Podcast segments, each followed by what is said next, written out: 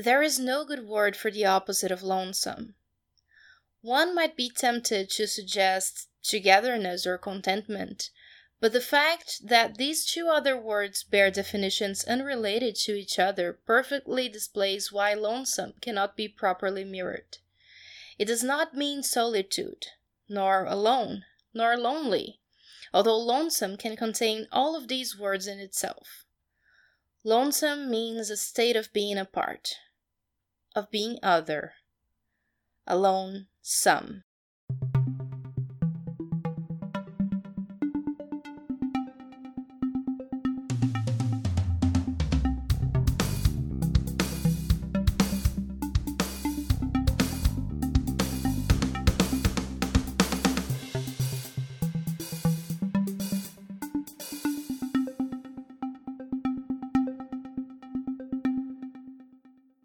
Bem-vindas a mais um SBC Novel, sua dose quinzenal de literatura. Se você é nova por aqui, seja bem-vinda.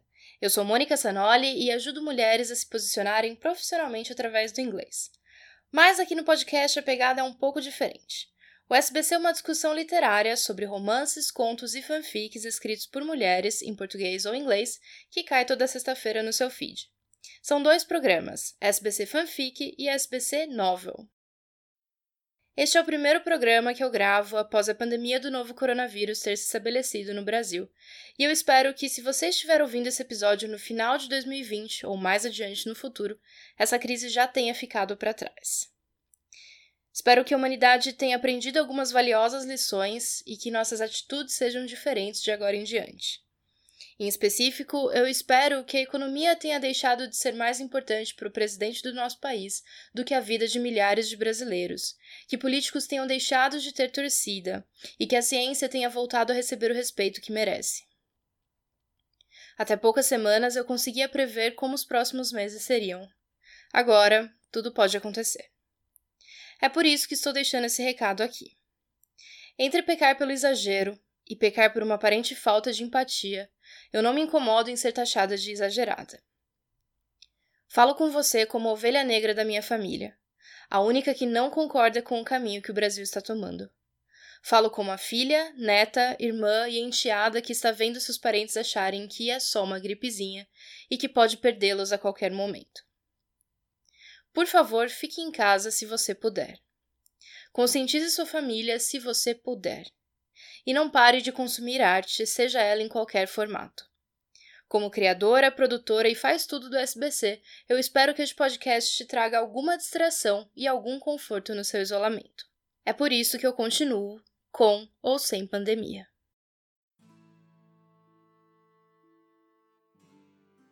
Voltando ao assunto do episódio, hoje vamos falar sobre Blue Lily Lily Blue, o terceiro livro da série The Raven Cycle da Maggie Stiefvater. Se você não ouviu ainda, role o feed para conferir os episódios sobre os livros anteriores. O mais recente, discutindo The Dream Thieves, foi publicado no dia 13 de março de 2020. Preste atenção em como esse episódio será dividido. Primeiro, eu vou falar sobre a autora, depois te lembrar do que aconteceu em The Dream Thieves. Em seguida, vou comentar a história de Blue Lily, Lily Blue, com spoilers. Ronan was always saying that he never lied, but he wore a liar's face.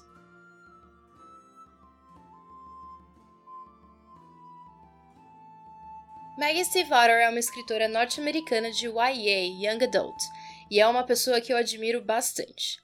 Ela toca vários instrumentos não convencionais, como gaitas de foles. Ela é artista e é só segui-la nas redes sociais para ver todos os quadros, ilustrações e cartas de tarô que ela faz e compartilha, principalmente agora na quarentena. Ela é a louca dos carros, ela entende muito de carros e fala bastante sobre eles também, além de ter um Camaro chamado Loki, que ela trata como se fosse um ser vivo. Ela mora na Virgínia com seu marido e dois filhos, respectivamente Lover, Thing One e Thing Two. Algumas vacas, cinco cachorros, um cavalo, um gato e várias cabrinhas. Citando a Meg em seu site, I like things that go. A coisa que eu mais gosto sobre a Meg é que ela é tudo isso e faz tudo isso o tempo todo. Ela parece dar bastante atenção para todos os seus hobbies e ela consegue integrá-los muito bem em suas histórias. Além de The Raven Cycle, Meg escreveu The Books of Fairy, a trilogia Shiver, Sinner, The Scorpio Races, All the Crooked Saints, e seu livro mais recente, Call Down the Hawk, que é o primeiro da nova The Dreamer Trilogy. Já dá para dizer que ela é uma autora bem prolífica. The students kept coming in. Adam kept watching. He was good at this part, the observing of others. It was himself that he couldn't seem to study or understand. How he despised them, how he wanted to be them, how pointless to summer in Maine, how much he wanted to do it. How affected he found their speech, how he coveted their lazy monotones. He couldn't tell how all of these things could be equally true.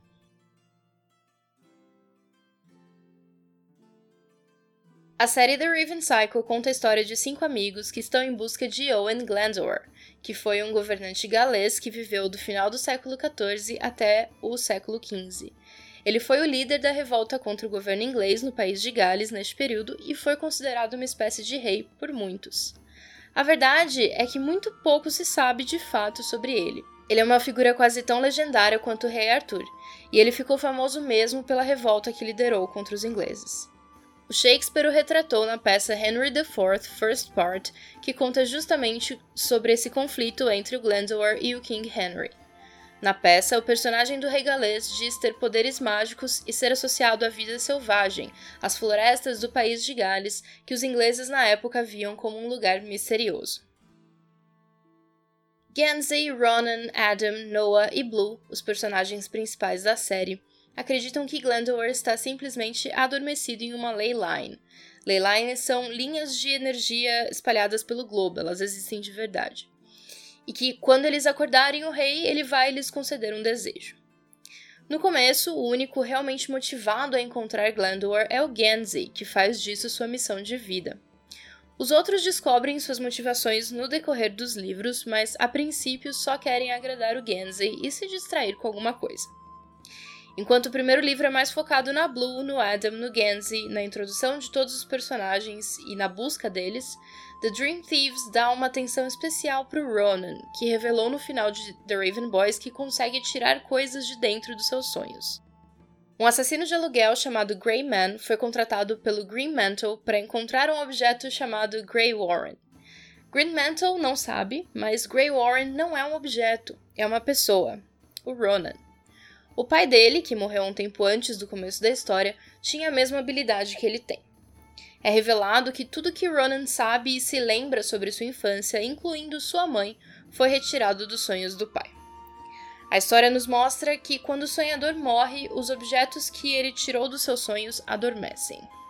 Um novo personagem surge, o Kavinsky, que é outro aluno de Eglinby e tem a mesma capacidade de tirar coisas de seus sonhos. Ele e Ronan começam a praticar, primeiro com objetos pequenos, como chaves, e depois com objetos grandes, como carros. Em pouco tempo, eles estão tirando seres vivos dos seus sonhos. Todo esse exercício psíquico, eles descobrem, drena a energia de Cabeswater, e a floresta desaparece. Os pesadelos do Ronan se manifestam no mundo real como uh, uma figura humanoide, uma espécie de mistura entre homem e corvo, um ser cheio de bicos, penas e garras, com o único objetivo de encontrá-lo e matá-lo. O Greyman começa a sair com a mãe da Blue e passa a mentir para o seu empregador para proteger o Ronan.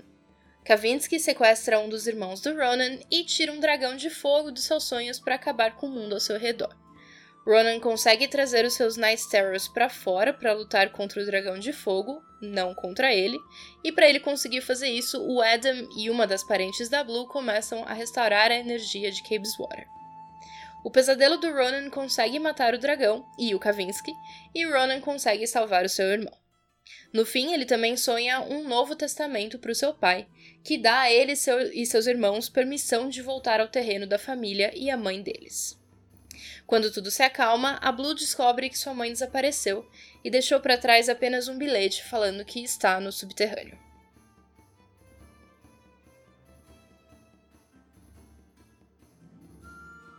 Blue was perfectly aware that it was possible to have a friendship that wasn't all encompassing, that wasn't blinding, deafening, maddening, quickening.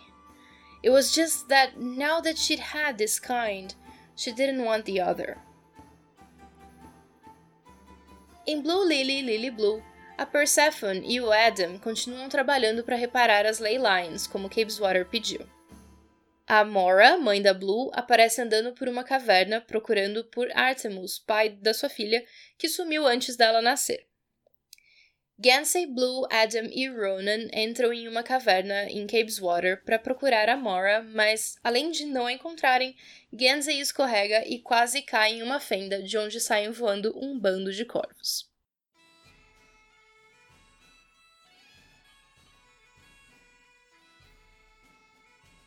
O professor Mallory, amigo e mentor de Gansey, que até então só tinha sido mencionado pelo garoto e aparecido do outro lado de algumas ligações, vai visitar Henrietta junto com seu cão de serviço e ajuda os meninos em sua busca.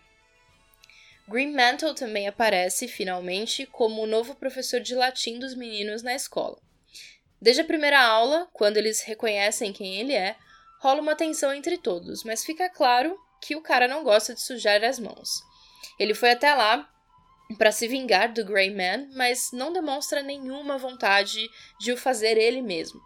Sua mulher, Piper, se mostra muito mais inclinada ao trabalho sujo do que ele.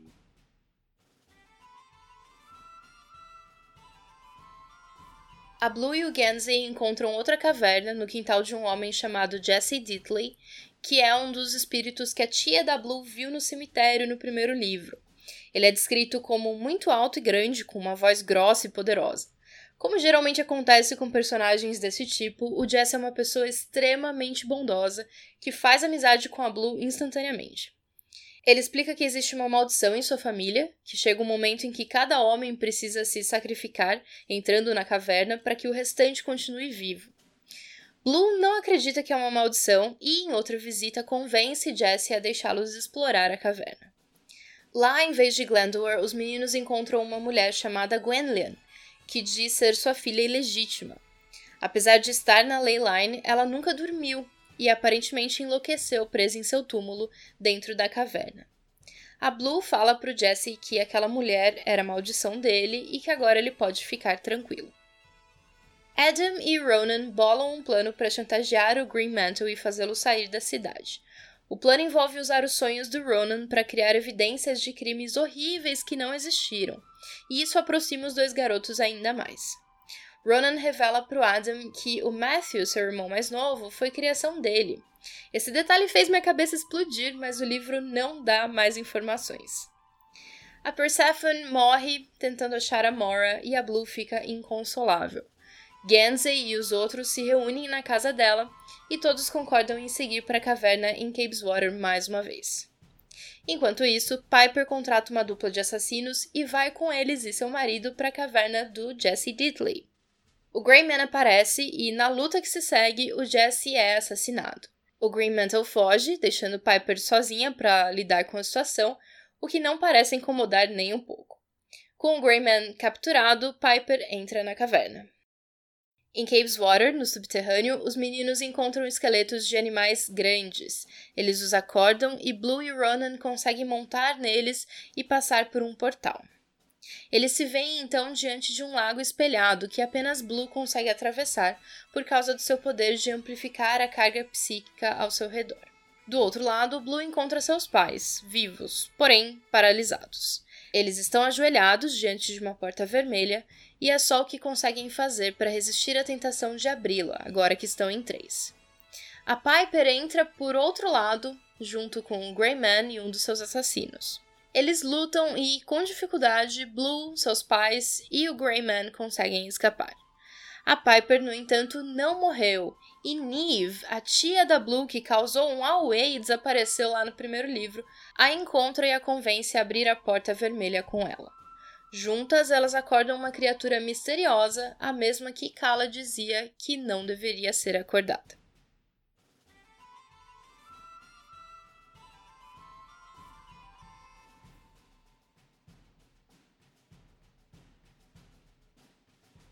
Eu continuo adorando essa série e queria poder dar uma pausa em todas as minhas obrigações para poder devorar o restante dos livros.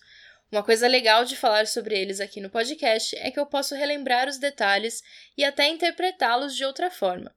Por exemplo, quando eu li a morte do, Jesse, eu fiquei bem triste, mas foi uma cena tão rápida, com tanta coisa acontecendo, que quase não deu tempo de remoer o significado dela, né?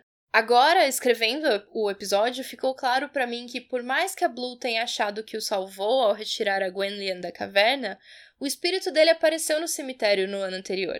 Logo, ele precisava morrer, de um jeito ou de outro. Será que isso significa que não vai ter jeito de salvar o Genzi? Nós só vamos descobrir no último livro, The Raven King. Se você curte ouvir, os audiobooks de toda a série estão disponíveis na própria página da Meg Stiefvater no Spotify.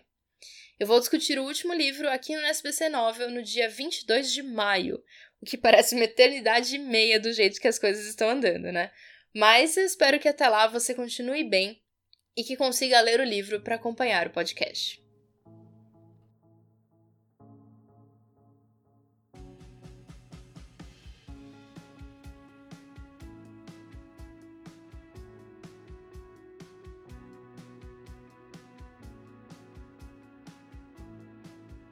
I feel uncomfortable all the time, Jane, Mallory said. That's what the dog is for. The dog is a psychiatric dog. The dog is trained so that if the dog senses I'm having anxiety, he does something to improve the situation, such as sit beside me or lie on my chest or place my hand in his mouth. Are you anxious a lot? It's a terrible word, anxious. It makes one think of wringing hands and hysteria in bodices.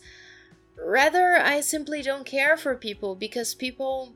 My, they are going at it, aren't they?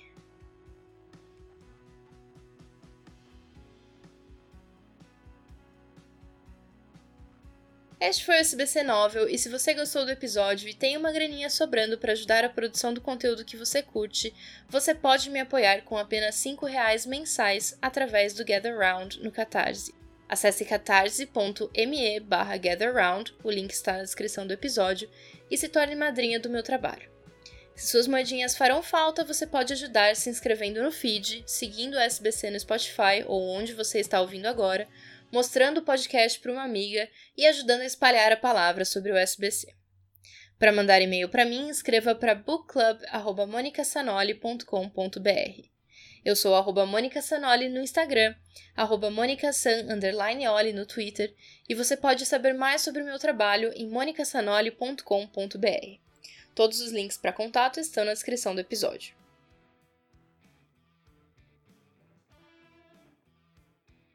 O Gather Round funciona como um financiamento coletivo recorrente no Catarse, com quatro níveis de apadrinhamento e recompensas.